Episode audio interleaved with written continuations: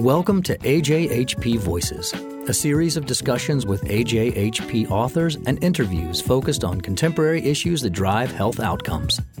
AJHP is the official journal of ASHP. Its mission is to advance science, pharmacy practice, and health outcomes.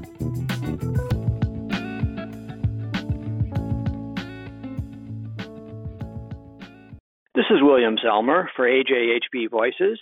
I'm speaking with the lead author of a paper entitled Using Informatics and Mobile Health to Improve Medication Safety Monitoring in Kidney Transplant Recipients. With me is Dr. David J. Taber, a pharmacist associated with the Division of Transplant Surgery at the Medical University of South Carolina in Charleston. Dave, uh, please give us a brief overview of the transplant surgery service with which you are associated. Certainly. So I work at MUSC, uh, the Medical University of South Carolina, in the Division of Transplant Surgery. We are the only transplant center in the state of South Carolina, so we provide transplant services uh, across the entire state. That includes kidney, pancreas, liver, heart, and lung transplants. We do about 250 kidney transplants per year, and we are a large center, I think in the top 10 across the country, certainly in the top 15. And we care for all South Carolinians with uh, end stage organ diseases and manage their uh, transplant care pre transplant, during the transplant, and then long term after the transplant. All right. Well, you point out in your article that uh, medication errors and adverse drug events are a predominant cause of suboptimal outcomes in kidney transplant recipients. Give us a sense of the dimensions of that issue.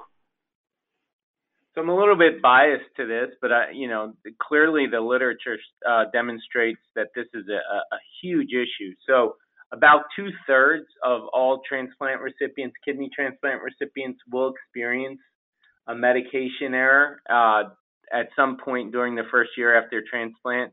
And about one in eight of these patients will have a, a serious event such that it, it leads to or is associated with a hospitalization.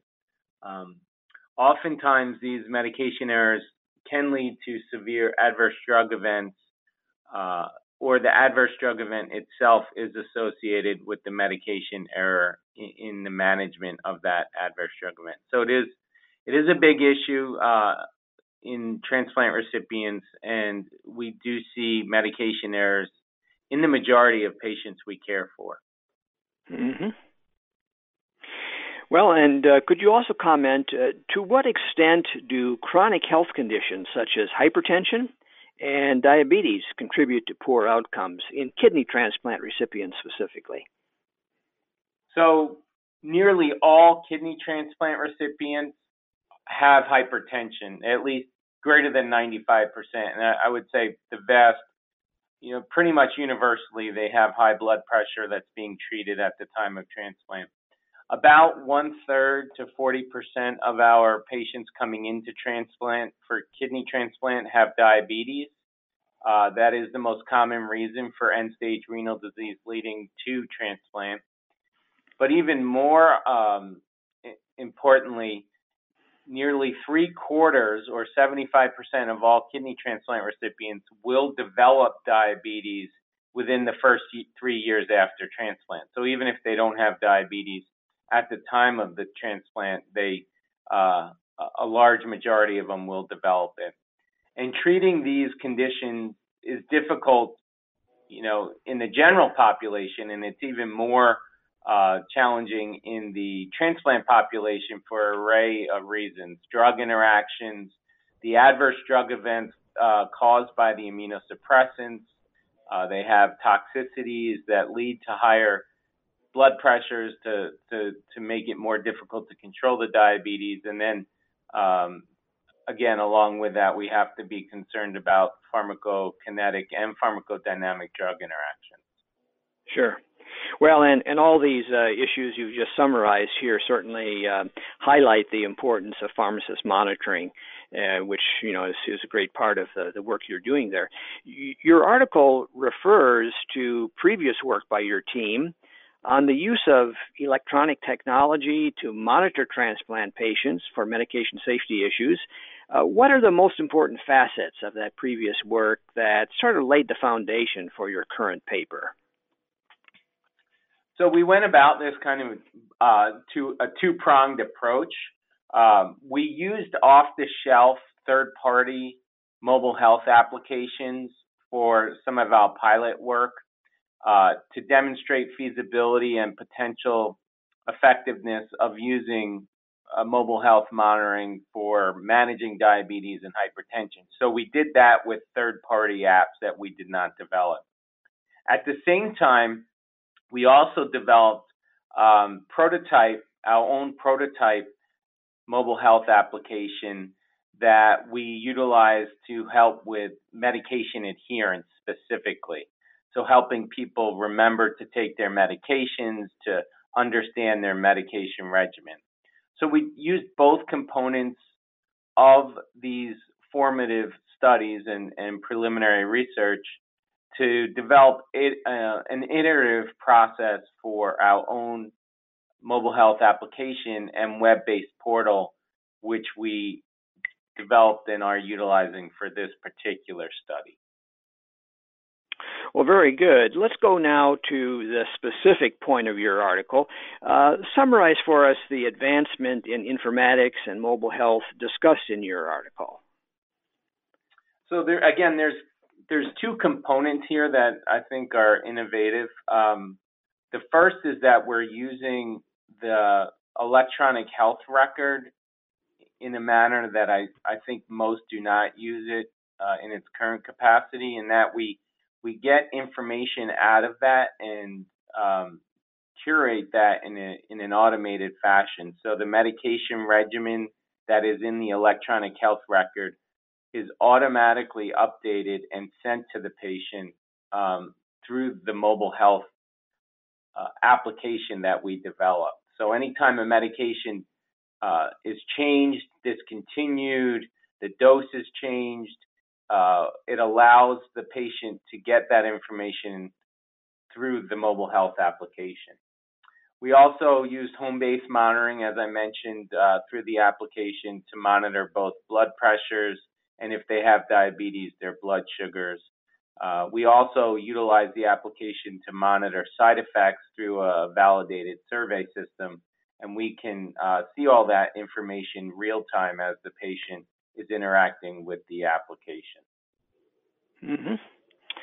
Dave, could you give us more details about this system from the patient's perspective? Sure. So um, the development of the application was was really patient centric. We used first we used um, we developed a prototype and then we used uh, key informant interviews where we just uh, showed them the prototype and got their feedback and then went back and made some changes based on that. Um, and then when we've rolled this out within our current study, we are doing a, uh, a patient feedback survey at the end of the st- one year study in all patients. And I can say preliminarily, we're very pleased with their um, the patient satisfaction with the app. Uh, matter of fact, that that's usually their favorite component. Some have asked if they can purchase the app or how they would get to use it on their own. Um, the biggest issues have been uh, just just with uh, really the phone itself and and uh, interactivity with updates and and, and uh, updating the app. But but overall, the patient pers- uh, experience has been quite promising. Mm-hmm. Could you talk a little more about how the pharmacist who is monitoring the patient interfaces with the system? Sure. So we have a web-based portal that is, uh, you know, HIPAA compliant. It's uh, a secured system that the pharmacist can log into uh, really anywhere in the world that has internet access.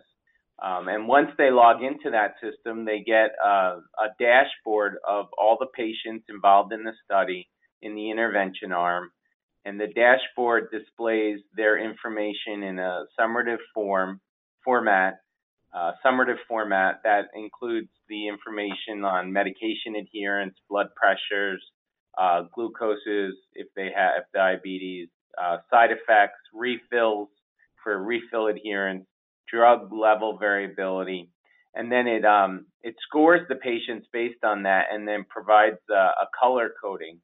So uh, a, a blue patient would be, you know, very well controlled, no no issues.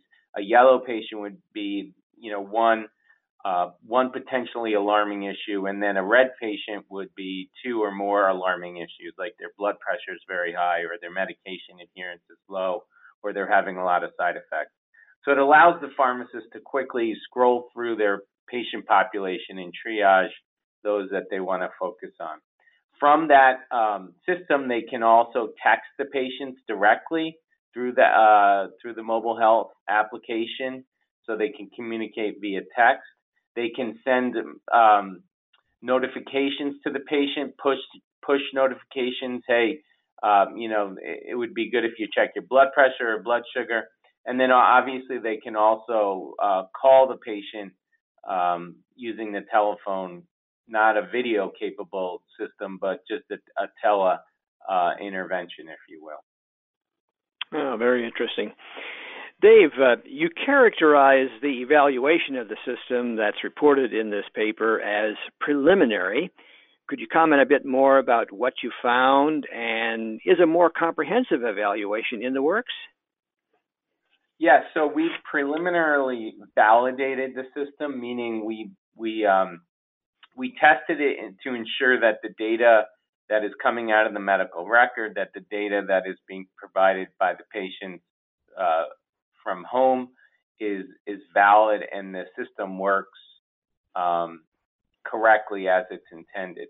We've also validated that it's feasible, that the patients, you know, can use it at home, can be trained on the system quite easily, even those that don't have any experience with with mobile technology. So that's the pre- preliminary validation of it. We are doing currently doing a um, efficacy validation or efficacy study in a randomized controlled trial to assess how effective the um, mobile health based pharmacist intervention is at improving patient outcomes. So things we're tracking with that include medication errors, both the, the number and the scope and the severity of those. We're tracking hospitalizations and all healthcare utilization, including clinic visits, we're tracking clinical outcomes, including acute rejection episodes, graft function, graft loss, and death. So that will be the full-fledged uh, validation of the efficacy of the intervention with the mobile health application um, that is currently ongoing. Mm-hmm. I'm curious, uh, are there any significant enhancements of the overall system that are being contemplated based on your current experience? Yes, we're actually, um, you know, you're always uh, thinking about the next step. So we've we've actually already started to plan for future uh, interventions using this system. Um, a couple of the changes that we're we're likely to make. So one of them is really to focus on tacrolimus uh, drug concentration variability because there's at least eight studies, uh, papers published now that show that that's a really important measure or surrogate marker for long-term outcomes. So that is a component of the system, um, and we're going to focus on that for uh, more of a pragmatic trial where we would do um, entire population surveillance based on that measure. We also mm-hmm. want to look at um, racial disparities as a, as a component of this because that's a big issue in South Carolina. About half of our patients are African American, and we know we have disparities. And we have some preliminary data that uh, a system such as this would be uh, advantageous in, in high risk populations such as African Americans. So we're going to uh, attempt to tailor it to focus on more of the issues of, of uh, in African Americans, which include, you know, poorly controlled blood pressure like hypertension, poorly controlled diabetes, but also anemia. So we may add a component that that helps us track patients with severe anemia and and manage that as well. Um, so those are two of the um, future kind of uh, future enhancements or components of the system that we want to build for our next phase of, of research. Okay. David, is there anything you can say about how this uh, monitoring system could become accessible to other organ transplant centers? That's a great question. It's um, it's something I've thought about, you know, and and, and thought about planning for a, a multi-center study or a multi-center um, implementation component to this to this uh, system. Most transplant centers have electronic health records, and uh, so the the data that they generate out of those systems would would be able to be pulled into this system. However, you know every every uh, health system's a little bit different in how they um, store that information in, in the various components of it. So it would require some programming or engineering, if you will, to to roll it out across other systems. Not that it's not feasible, it certainly is. It would just require some support on the IT side of things. The mobile health app itself certainly could be used as a standalone to to pull in the, the home-based information without, you know, integrating into the electronic health record across any patient at any transplant center. But I think the, the key nugget here, uh, the innovative component is compiling both home-based information from the patient as well as information from the electronic health record to get a really comprehensive assessment of the clinical status of your patient. So to me, the um, the next phase you know, beyond just single center assessments would be something multi-center.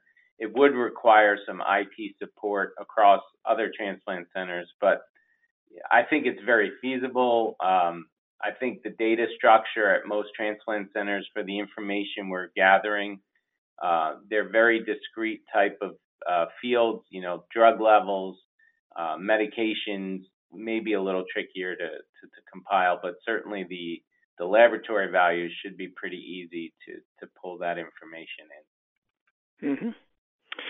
Well, Dave, as we draw our conversation to a close, uh, I want to first of all congratulate you on the innovative work you're doing here and as reported in your AJHP paper.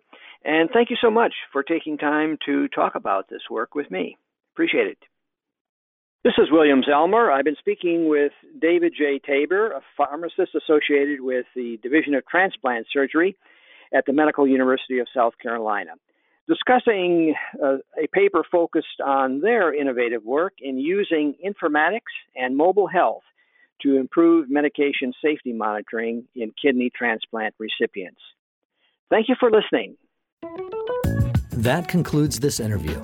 For more information about AJHP, the premier source for impactful, relevant, and cutting edge professional and scientific content that drives optimal medication use and health outcomes, please visit www.ajhp.org.